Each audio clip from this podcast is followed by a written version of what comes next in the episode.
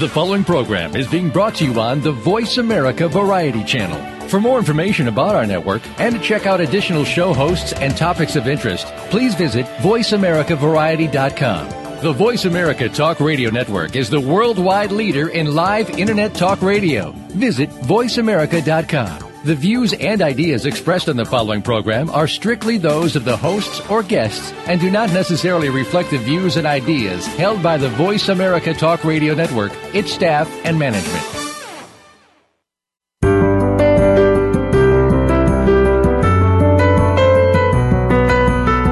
Did you know that relaxation is all in your mind? That's right. By applying various techniques of mindfulness, you can practice relaxation anywhere and anytime, whether it's at home, work, or at play. Welcome to Come Back to Your Senses Radio with host Leah Brenda Smith. Our program is all about recovering your common sense. If you'd like to call into our program today, use our toll free number 1 866 472 5788. That's 1 866 472 5788. If you'd rather send an email, the address is leah at comebacktoyoursenses.com. Now, here's health and wellness specialist Leah Brenda Smith. Hello and welcome. I am your host, Leah Brenda Smith, and thanks for tuning in to Come Back to Your Senses Radio on Voice America Variety and Project Freedom Radio Network. Today's show is about all about meaningful habits of happy people. And just before we get started, if you're looking for me on the internet, you can find me at my personal website, which is leahbrendasmith.com. On Facebook at the radio show page, Come Back to Your Senses Radio, or my other Facebook uh, account, which is uh, Leah Brenda Smith. And then also, I just wanted to mention on my uh, personal website, leahbrendasmith.com, if you cl- go there and click um, click on the top on a radio host, it gives you a whole list right from um, uh, for 2013 of all the shows that I have done, just in a straight list with active links that take you right to the the host page. And as well, there's a uh, another click that takes you into the archives for 2012. So all the shows that I did last year are there. And um, I just find some folks have been asking me about um, recommending shows or having difficulty because the way they're posted on the the host page on the radio show page is just by month, and you have to actually click and expand the month to see. So if you're looking for a whole list where you can just go through all of the uh, 82 shows or whatever it is to date. You can uh, just go through and look for the, the shows that might have um, topics that are more particularly interesting to you or things you might want to review or even recommend to other people. So it just was brought to my attention this week that that's an easy way to look through and find what you might be looking for. So now let's settle in here to this topic for today. Meaningful habits of happy people. Hmm. I want to just start today with a uh, with a definition of happiness, and uh, really, one definition I found is that it's really it can be referred to as a mental or emotional state of well-being, and that it's this state is characterized by positive or pleasant emotions that can really range from just a feeling of contentment, if you like, or inner peace, really on the other end of the spectrum to feelings of intense joy. And some would even include bliss in that characterization. And to understand that happiness is really made up of a variety, if you like, of biological, physiological, psychological, religious, and philosophical really approaches, if you like, that that all these approaches have tried to define what happiness is and to di- identify really what is the source, what is the true source of happiness. And there's various research groups, including positive psychology, uh, that really try to apply a scientific kind of approach or method to answer that question about, well, what is happiness? And how might it be attained? And then also, if you like asking such fundamental questions like, it has a fundamental importance to the human condition. And you think of that, uh, the idea of life, liberty, and the pursuit of happiness, which were deemed to be unalienable rights by the United States Declaration of Independence. So there's something to this happiness, the pursuit and the attainment of happiness, and the experience of of being able to find the way to have that be present in your daily life. You know, the philosophers and uh, religious thinkers often define happiness in terms of living a good life or flourishing. You know, the, the thriving, not just surviving. And this is seen, happiness is seen this way rather than just as an emotion, as we, others may seem to just think, oh, happiness is an emotion and you're either feeling happy or you're not. But that it could really be about living a good life, flourishing, thriving, not just surviving. Hmm. I'm to share with you a, a quote from Dan Millman uh, he uh, is the author of one of the books he wrote was called Way of the Peaceful Warrior. And he says, I'd always believed that a life of quality, enjoyment, and wisdom were more human birthright.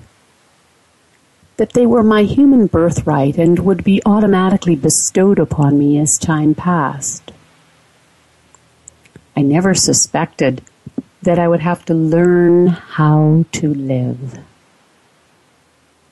That there were specific disciplines and ways of seeing the world that I had to master before I could awaken to a simple, happy, uncomplicated life. And that's from Dan Millman. Imagine that. The link to happiness and the idea that, that we would have to learn how to live. Hmm. Learn how to live. Imagine if um, if uh, they had classes like that in elementary school about learning how to live and learning who we are as human beings. I think that would be fantastic. I'd like to sign myself up to teach classes like that in elementary school. That would be such a hoot. So I think of these ideas of what Dan Millman is expressing there, you know, and, and, really that's an interesting idea and notion that we have to learn how to live in order to have the experience of happiness. You know, we've developed, uh, if you like, a mindset and a culture of striving. You know, striving to be better, to get somewhere other than where we are. And we have a notion that somehow we are flawed and that we need to be fixed or that we need to solve something. Or perhaps even to uncover some grand mystery that keeps us striving for something that may always seem to be just right on the, on the periphery of our lives. And if that's really what's going on with us, then we're constantly left with this kind of sense or this feeling that we're almost there. And, you know, accordingly, you know, many of these ideas that loom in the air around us, where's that answer to the question, are we there yet? You know, we'll always have that resounding no, that we're not there yet as long as we continue to strive for something that is not where we are and who we are and how we are in the present. Let's just take a moment and think. You know, ask yourself, where is there? You know, where is that there that you're constantly trying to get to? And what is it that you are exhaustively trying to attain or to achieve? Now, I'm always struck by um, by a notion that Abraham Hicks is uh, always uh, constantly trying to infuse in the information that's shared in all of the uh, Abraham Hicks um, workshops. And I keep hearing, you know, life is about having fun. That you're here to enjoy yourself. that life's about joy. Yet we seem to have this idea of that the joy or the happiness is at the other end, on the other side of the striving for something. Know, in early years, um, I could hear myself uh, repeated, you know, musing kind of inside. Sometimes I would hear myself saying, Well, I'm not unhappy, as if I was trying to answer my own question about, Am I happy? And I'd say, I'm not unhappy, which is certainly very different from being happy. And then to just be struck in some moments with not even realizing that I have any thought in my mind at all about my level of happiness when I hear myself resounding to myself, I'm happy. What a moment of happiness. This is happy. Sometimes even being able to identify the feeling, the tone, the state of being, if you like, that is part of happy can be quite something. It kind of um, uh, can move in on you and sweep you up, so to speak. You know, I I noticed also that the times if I kind of look over review sort of my life or different times in my life, it seems to me that I was always the happiest when I was engaged in in serving others in some way and that also when I felt grateful for what it was that I was able to do or to contribute or what was really going on in my life. You know, I recognized then that serving others was only half of the equation, and that I was not really able to maintain for any length of time my own personal sense of balance and happiness unless I was equally serving myself well. And so in my life now, I understand the equation and the balance. The balance of happiness, that balance of self care and serving others, that they, they do they do go hand in hand. And what a great thing to discover.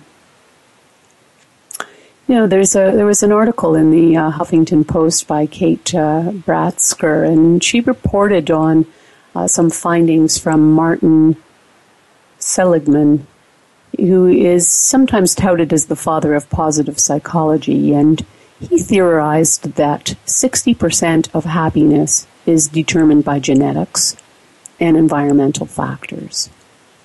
And that the remaining 40% is really what what as individuals is really our area of responsibility, so to speak, uh, or falls under our jurisdiction.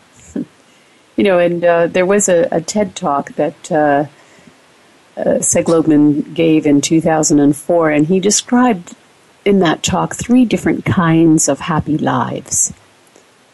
He referred to the pleasant life, in which you fill your life with as many pleasures as you can.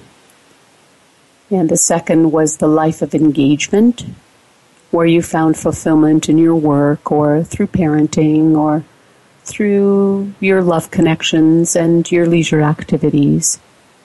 And then the third kind of life that he described was a meaningful life, which he said consists of knowing what your greatest strengths are and then using those strengths to cultivate a sense of belonging to community and in the service of something that is larger than yourself. So, those three types of happy lives the pleasant life, the engaged life, and the meaningful life. And really, in the final analysis, it seemed that the first kind of a happy life, the pursuit of pleasure, had very little influence on a person's experience of lasting fulfillment. And all the research findings indicated that pleasure is more like, if you like, the whipped cream and the cherry on the top that lends sweetness to the lasting fulfillment that can be found when a person simultaneously pursues activities that have meaning and have engagement. So even though it might sound like a tall order to seek out activities that are laced with meaning and engagement, when instant gratification can be obtained, if you like, through the pursuit of pleasure, happy people have meaningful habits that anyone can incorporate into their daily life. And happy people tend to engage in activities that add to their pursuit of meaning and also that keep them motivated. And some of these um, habits uh, are described as that happy people surround themselves with other happy people. That certainly makes a lot a lot of good sense. And the idea of smiling when you mean it, so that authentic kind of smiling is a characteristic habit of a of a happy person. And that happy people cultivate resilience. You know, think of that uh, Japanese proverb of fall seven times and stand up eight times. And that's a good example of that idea of cultivating resilience. And the happy people try to be happy. They focus on happiness. They're mindful of the good things in life and appreciate just simple pleasures. And happy people tend to devote some of their time to giving. And they let themselves lose track of time. To be so engaged in the moment that they lose track of time. They tend to bypass small talk in order to engage in deeper conversation. And they spend money on other people not only on themselves. Happy people tend to make a point to listen and really be present with others. So, not just focused on being interesting, but to be interested and to be a good listener. And they put great value in face to face communication and personal connections rather than just communicating via email or telephone or texting. They look on the bright side of life. You know, being able to uh, to find to find the good the goodness in what's going on. They value music. And happy people tend to be very willing to unplug from all the electronic devices and the uh, the fast-paced multimedia type of uh, way of living. That they're able to unplug when it's time to pursue other activities. Generally speaking, it's thought of that happy people tend to um, connect spiritually and they make exercise a priority in their lives. They go outside and make sure that they have that time out in nature and breathing fresh air and communing with the natural world. And also, happy people tend to have great value. They really value the, um, really value rest and the time that we need to replenish our body and our mind through sleeping. And it's said that happy people tend to laugh out loud.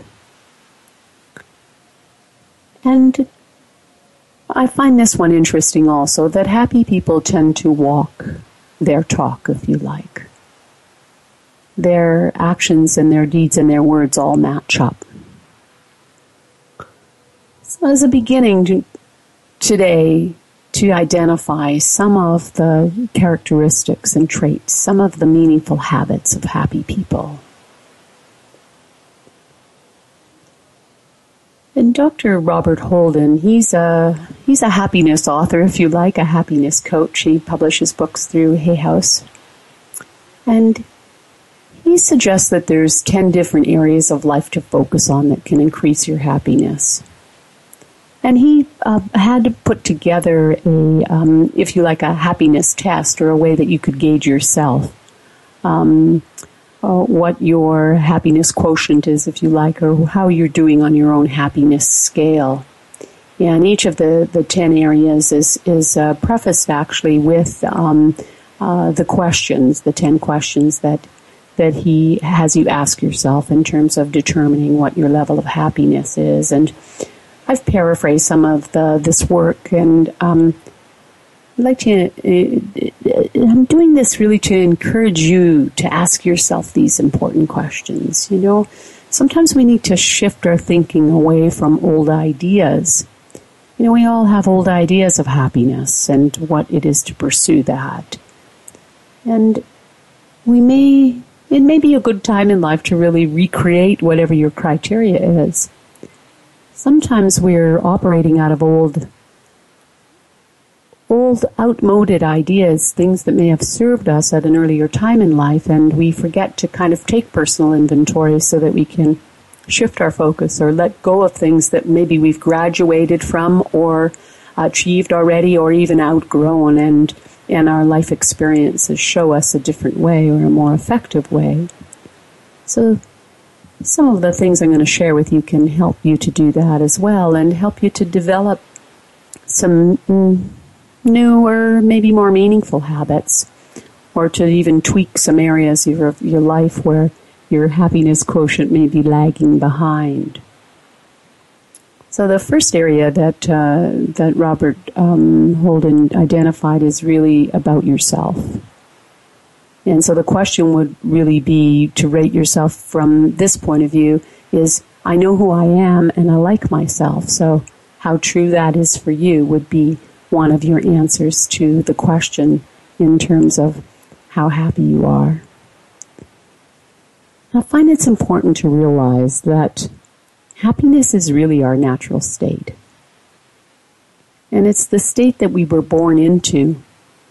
It's the state that we're in before we take on an identity, before we identify with having a body, with being a boy or a girl. So happiness is really our pure original state before we become socialized and take on the conditioning of our families, uh, and our school dynamics and the society and culture wherever it is that you that you grow up. And so true happiness really comes from being authentic to your true nature.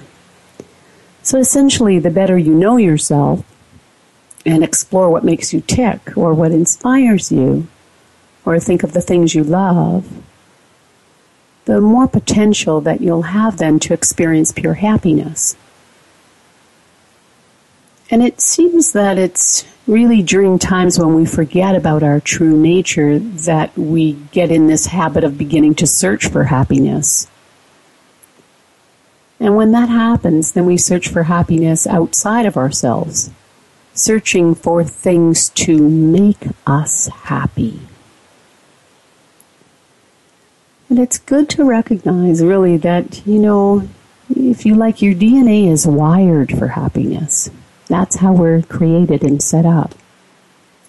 And that the path to happiness is not the pursuit of things that you assign meaning to with an attitude that I'll only be happy when I have the perfect home or job or relationship or whatever it is that you have assigned your happiness to.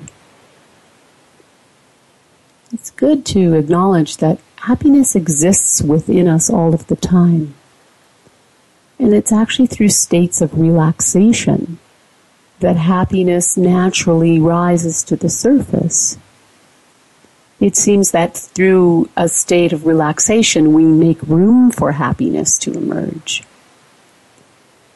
And the way that that can happen is because happiness is one of the basic ingredients of who we are. If you like, it's the natural state of your soul. So happiness is not something to achieve, but it's more something you accept and you allow. And then the second area that uh, Robert suggests focusing on is is your relationships. And the way of gauging where you are in your happiness with that would be the experience of, you know, my most important relationships get my best attention, and then you can say how true or not true that is for you in terms of your own level of happiness. You know, uh, Robert suggests that relationships are really at the heart, really, they are the heart of happiness. And social research has found that rich and satisfying relationships are the only external factors, if you like, that can move someone from being quite happy to being very happy. But there's a really common mistake that people get into because they get busy pursuing happiness. And they get into pursuing happiness, and their best time and energy then is not given to their relationships. So it's good to get in that habit, you know, of reminding yourself that the heart of happiness is in the connections that you make, you know, in your friendships and in your love relationships with your family. And that mm-hmm. really it is about the love that flows between yourself and other people. So if you want to be happy, be a friend. Identify your most important relationships and think about how you can be a true friend even to your partner to your children, to your parents, to your colleagues, and to the people that you serve. So if you think of your intention to love and be loved is a really important key to happiness. And some would suggest that love is the most fun that you can have with anybody. And in the final analysis, some would say that there really isn't a difference between happiness and love, that they are, they go hand in hand. Then the third area is that of work. So again, the question is, I have a strong sense of purpose and or I love my work. And how true or not true is that for you? Because many people go to work every day without a sense of enjoyment. And that can be one of the most challenging things in a person's life. You think about the amount of time every day that is spent, you know, or Monday to Friday or whatever your work schedule is. That's a lot of time is spent focused on work or focused on doing something that you don't enjoy. So you can increase your happiness really by making your work more purpose centered. So if you need help in this area, you might start by identifying for yourself what real success is and what your real value is and what is your real contribution. And through that you can discover how you can be more creative and how can you can really bring more joy and enjoyment into it, how you can enjoy yourself more at work. So basically, the more you can say, I love my work and really mean it, the more happiness you're going to experience. And people who love their work usually feel that they are making making a difference in some way. You know, working working at a cause that they believe in. So if you are challenged in this area, you might want to reflect on what what what is it that you want to contribute in your work and generally in your life. And think of it that you're not here to seek happiness, but that you're in here to enjoy your life. You know, we're all blessed with many talents, so just to look around you and, and see what's needed and give what appears to be missing. And through that, you'll have a greater sense of enjoying what you're giving and enjoying what you're doing. And then the next area really is about attitude. So you want to gauge this. I choose my attitude most of the time, and how true or not true that is can be a direct reflection on how happy you are. You know, you want to see if you can find a place in your mind where you've already made a decision about how good your day will be, or even how good uh, the year is going to be. This choice can be a very powerful thing. And having more of anything or more of anything will not necessarily make a difference to your happiness until you consciously choose to be happy. So you might like to try setting an intention to be happy. And decide to make the day enjoyable, even more so than you thought it was going to be. You know, and Robert uh, Robert's uh, Robert Holden's um, he does a uh, eight week happiness program called Be Happy, and he asked his students if they could be happier even if nothing in the world around them changed.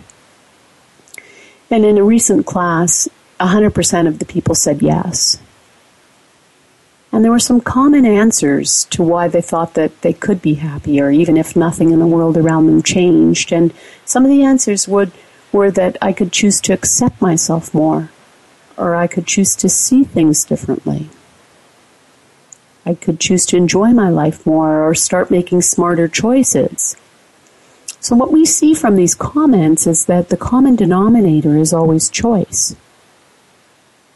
So your happiness increases when you stop chasing happiness and start choosing happiness.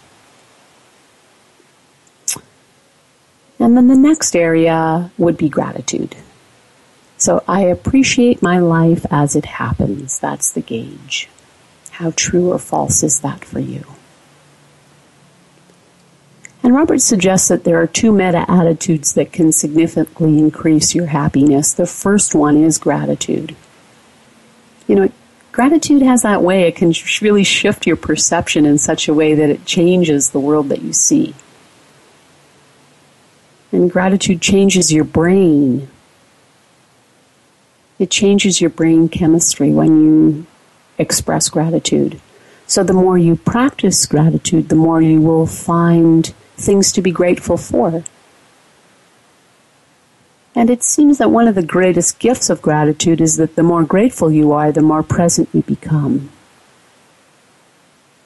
You know, in English, the word present has three different meanings. It means here, it means now, and it means a gift. And practicing gratitude teaches you that the greatest gifts are always available to you in the present, always in the now. So one of the ways to practice gratitude is just to start expressing it.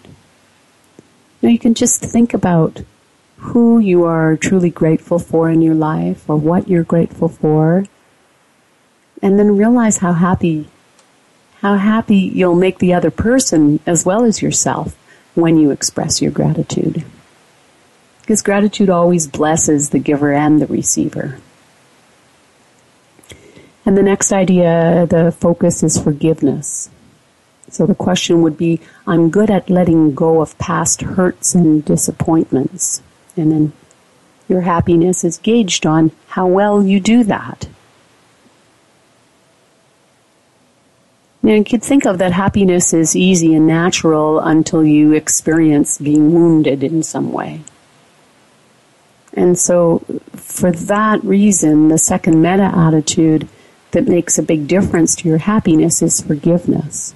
So there's gratitude and forgiveness. Because you can't hold on to a grievance and be happy. And you can't be a victim and be happy.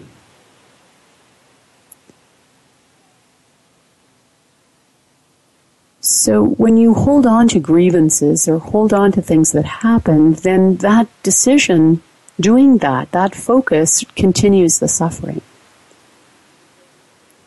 And forgiveness helps you to let go, and in the letting go, it helps to increase your happiness.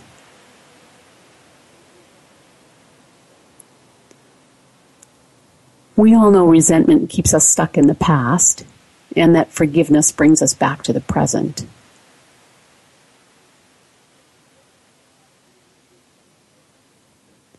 And someone suggests that forgiveness ensures that you have longevity. It opens your heart, it heals the past, and it increases your happiness. And then the next focus is humor. So the question would be I know how to have fun, and I do. So, really, in order to be happy, it's important to accept the idea that it's not your circumstances that make you happy. You know, happiness research studies reveal that for the most part, people who score high on the happiness test don't necessarily have better life circumstances. So the determining factor seems to be that happy individuals appear to know how to enjoy their life. It's not because of their circumstances. And you know that quote from Woody Allen is is most of the time I don't have very much fun and the rest of the time I have no fun at all. So just think of, you know, good humor. In good humor there's always an element of truth. But sometimes we're so preoccupied with pursuing happiness that we're forgetting to enjoy our lives.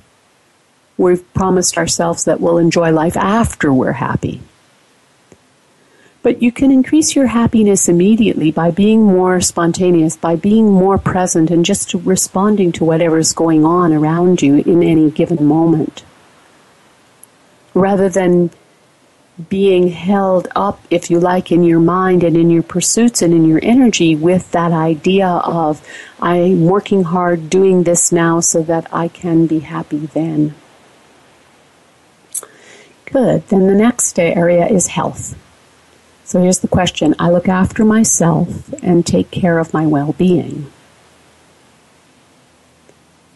And clearly, if you're neglecting yourself, that's not a road to happiness. And sometimes when we're pursuing happiness, then we become kind of estranged from ourselves. And we lose that sense of connection and contact with ourselves. So it's good to take some time to really check in with yourself, catch up with yourself, to ask yourself, how are you doing? You know, listen to your heart and listen to how you're really feeling. It's important to give yourself some of your own best care and attention. You know, some, some of us get caught in this trying to be strong and to be positive and to keep going, but it's important to be honest with yourself. Ask yourself what you need. What do I need now? How can I be kind to myself? You know, nobody has ever suffered from taking too much good care of themselves. When you treat yourself better, then you'll experience more happiness. It'll be automatic. And the next area is really the area of spirituality.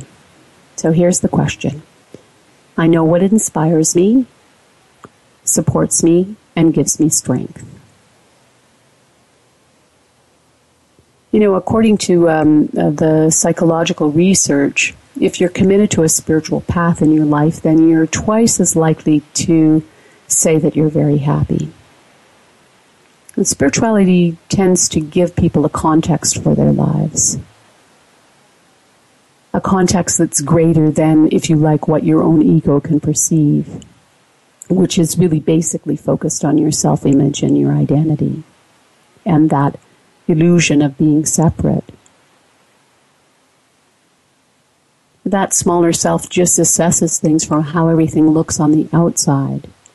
But a spiritual practice helps you to connect to what's really going on and what's going on on the inside.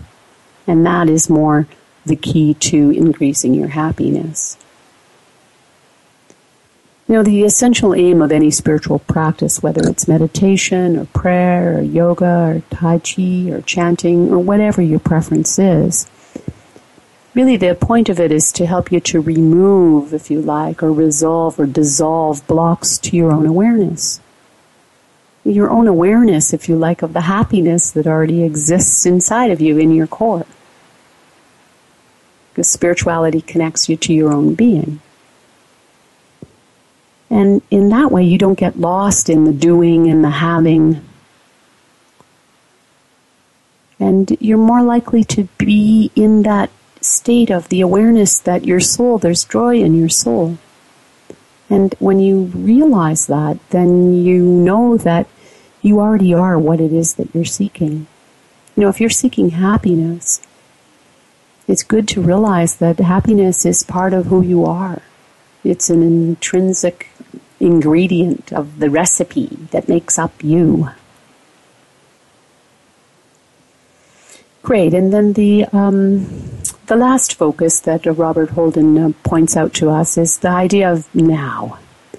The idea of, I believe, happiness is a way of traveling in life, if you like.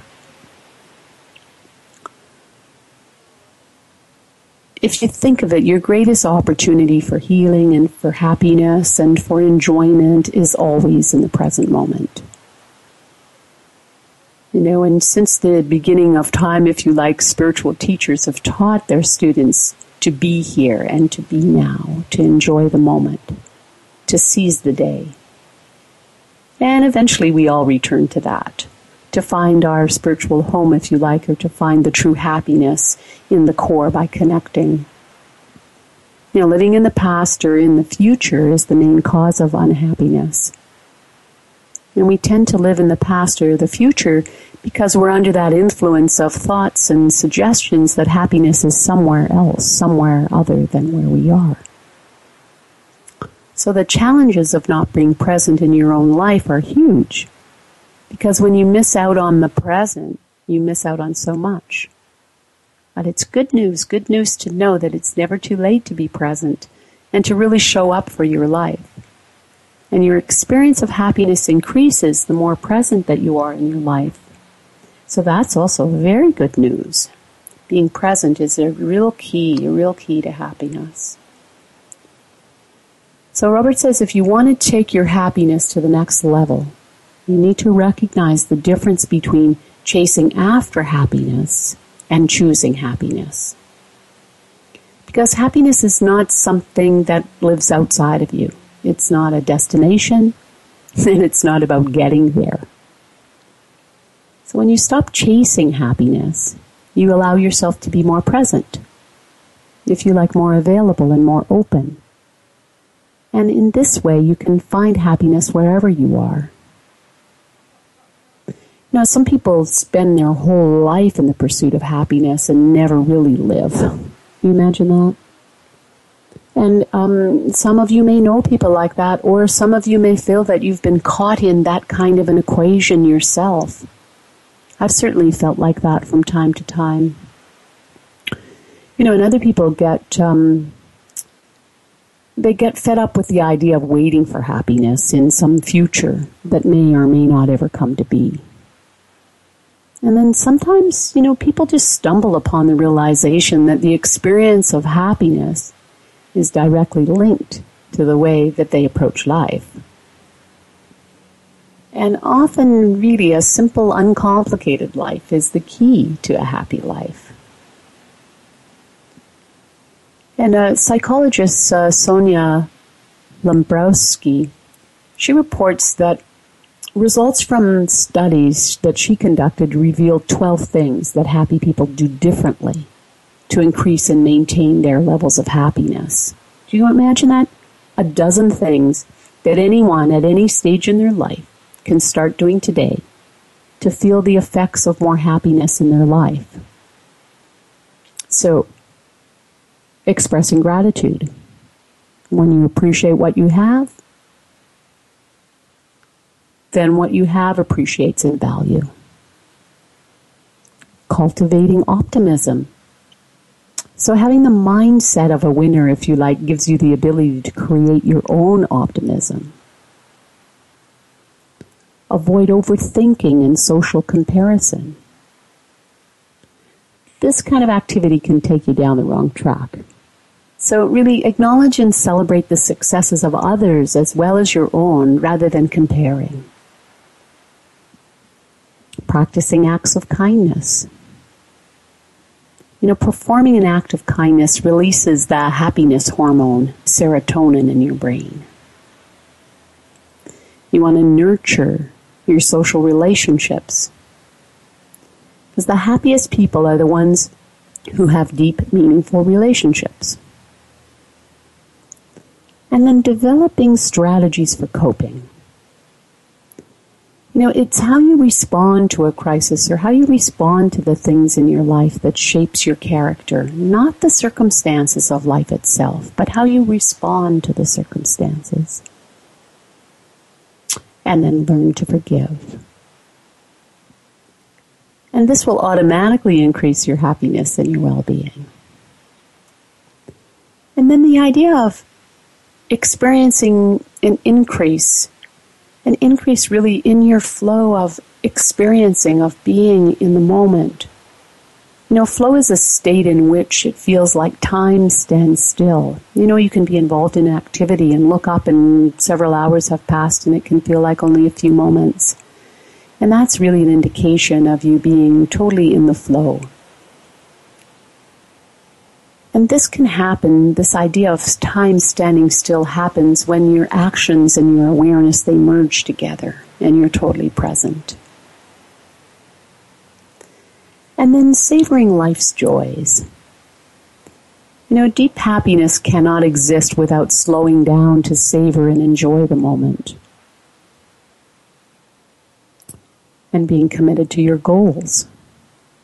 And people report that incredible things start to happen when you wholeheartedly commit to doing something and, you know, creating that kind of single mindedness of focus. And there's that quote, I'm not sure where it's from, that says, If thine eye be single, thy whole body will be filled with light.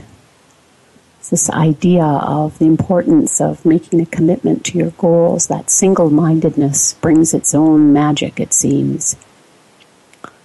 And then practicing spirituality is when you practice spirituality or religion, then you recognize that life is bigger, if you like, than the sum of its parts. And taking care of your body. Know, taking care of your body is certainly touted as really critical to being happy. Very critical factor in happiness. You know, the um, are certain um, you think of the current research that uncovers what makes people happy you think we'd be happier deepak chopra shares why choice is the biggest predictor overall of your well-being and what you can do to find lasting happiness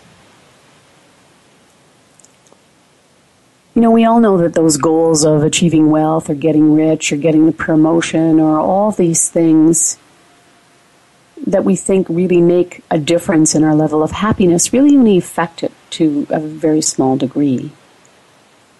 So we're not really good at predicting, uh, you know, what the what the future, what will make us happy in the future.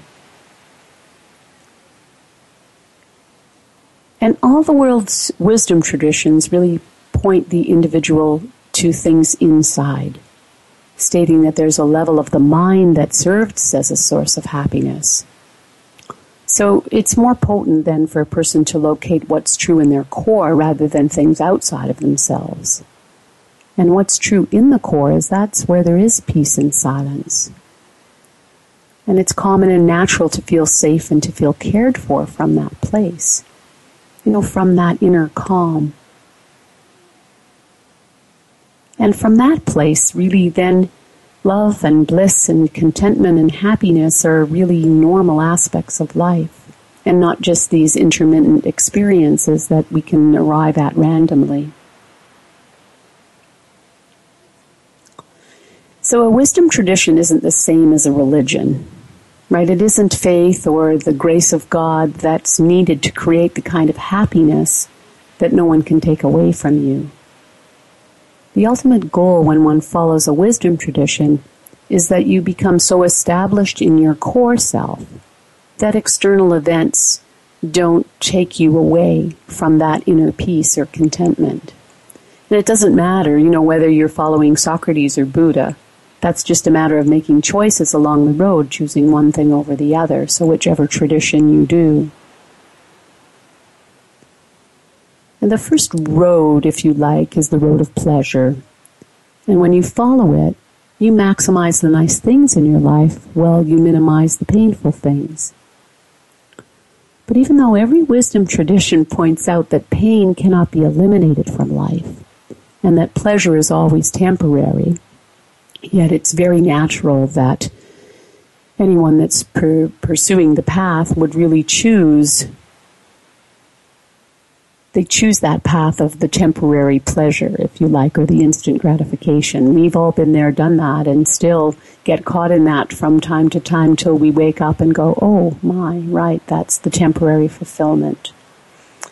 That's the going down one is too many and a thousand is never enough. And then the other path is really the path of, the, of wisdom. Right? In Sanskrit, there's a term, vidya, which means knowledge. However, it's more, it's better defined as the way to reach the truth. Vidya. So in terms of happiness, the path of vidya would include those choices and values and beliefs that, that actually succeed in making us happy. So imagine if children were guided from an early age and they could be taught to make these choices. Now, for many people, the first step is to relinquish ourselves from the past, to relinquish ourselves from habits that have taken us down the road of temporary fulfillment in favor of choices and values that can lead a person to a kind of happiness that's based on lasting fulfillment. And so Deepak has a, a list actually of, of choices, of habits, of values that can really lead us down that road of that happiness that's based on lasting fulfillment. And the first one he suggests is meditation, which opens us to deeper levels of the mind and then taking actions that benefit other people. Social relationships that support intimacy and bonding. And then inspiration that people can get from reading of scriptures or poetry or other inspired works. Taking time, if you like, to take enjoyment in natural beauty and having a vision of personal fulfillment that you follow every day. So have a vision for yourself that is one of fulfillment. And then reducing stress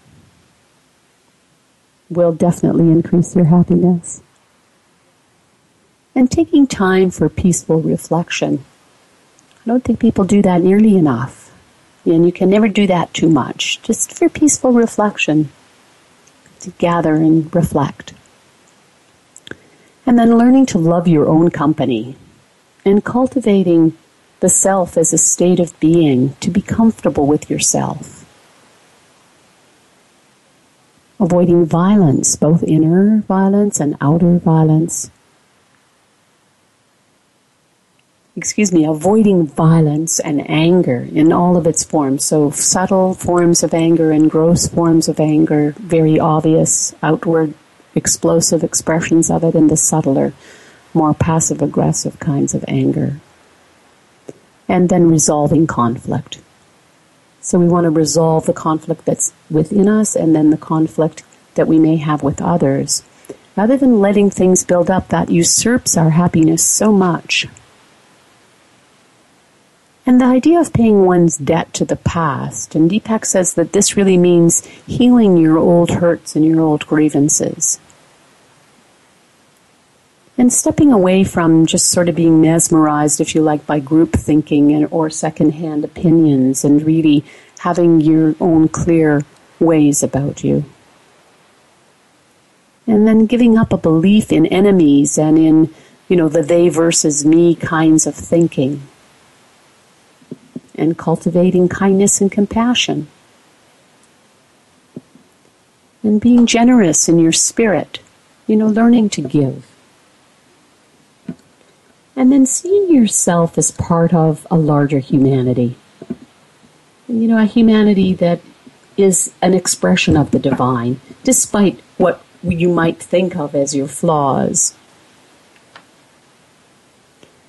You know, it might seem like a lot of things, and it's really good in in in um, sharing those with you to see that there is that continuity, whether it's from the positive psychology point of view, whether it's the research from uh, Happy People, and the information from Robert Holden, and the ideas from Deepak Chopra on the values and virtues of a happy life. That there's so much overlapping and so much of a sense of continuity, uh, which is always always good indication. And even though it might seem like a long list, you know, once you start really to begin to walk the path, if you like, of the vidya, which is a way to reach truth, then once you start in the practice of these things, then your perspective changes. And things that you once thought or believed in, you, you start to see things in a new light and things become easier. You know, it, it makes sense because the old pursuit of happiness with the notion of happiness being outside somewhere is being completely reversed. And you're understanding that the real happiness lives already inside of you. It always has. It always will. It's in every cell of us. It is in every one of us. So we want to understand that that happiness lives within. And so if I could point you in a good direction for yourself, I'd really encourage you to make it your business to ensure that you're getting your daily dose of pleasure. And be mindful to count your grams of enjoyment and above all else, never hesitate to indulge in a second helping of well-being. It really has been a pleasure to share these ideas, my own personal ideas, and then from these other happiness folks, people that coach about happiness and share with the world about ways to find to find the beeline to happiness is really inside of yourself. So I encourage you to cultivate these meaningful habits of happy people and you too can be an example to others in the world of a, of a person that is an example of a person that is happy. I thank you for tuning in to Come Back to Your Senses Radio. And until next time, I am your ever grateful host, Leah Brenda Smith, and I encourage you to relax and enjoy your life.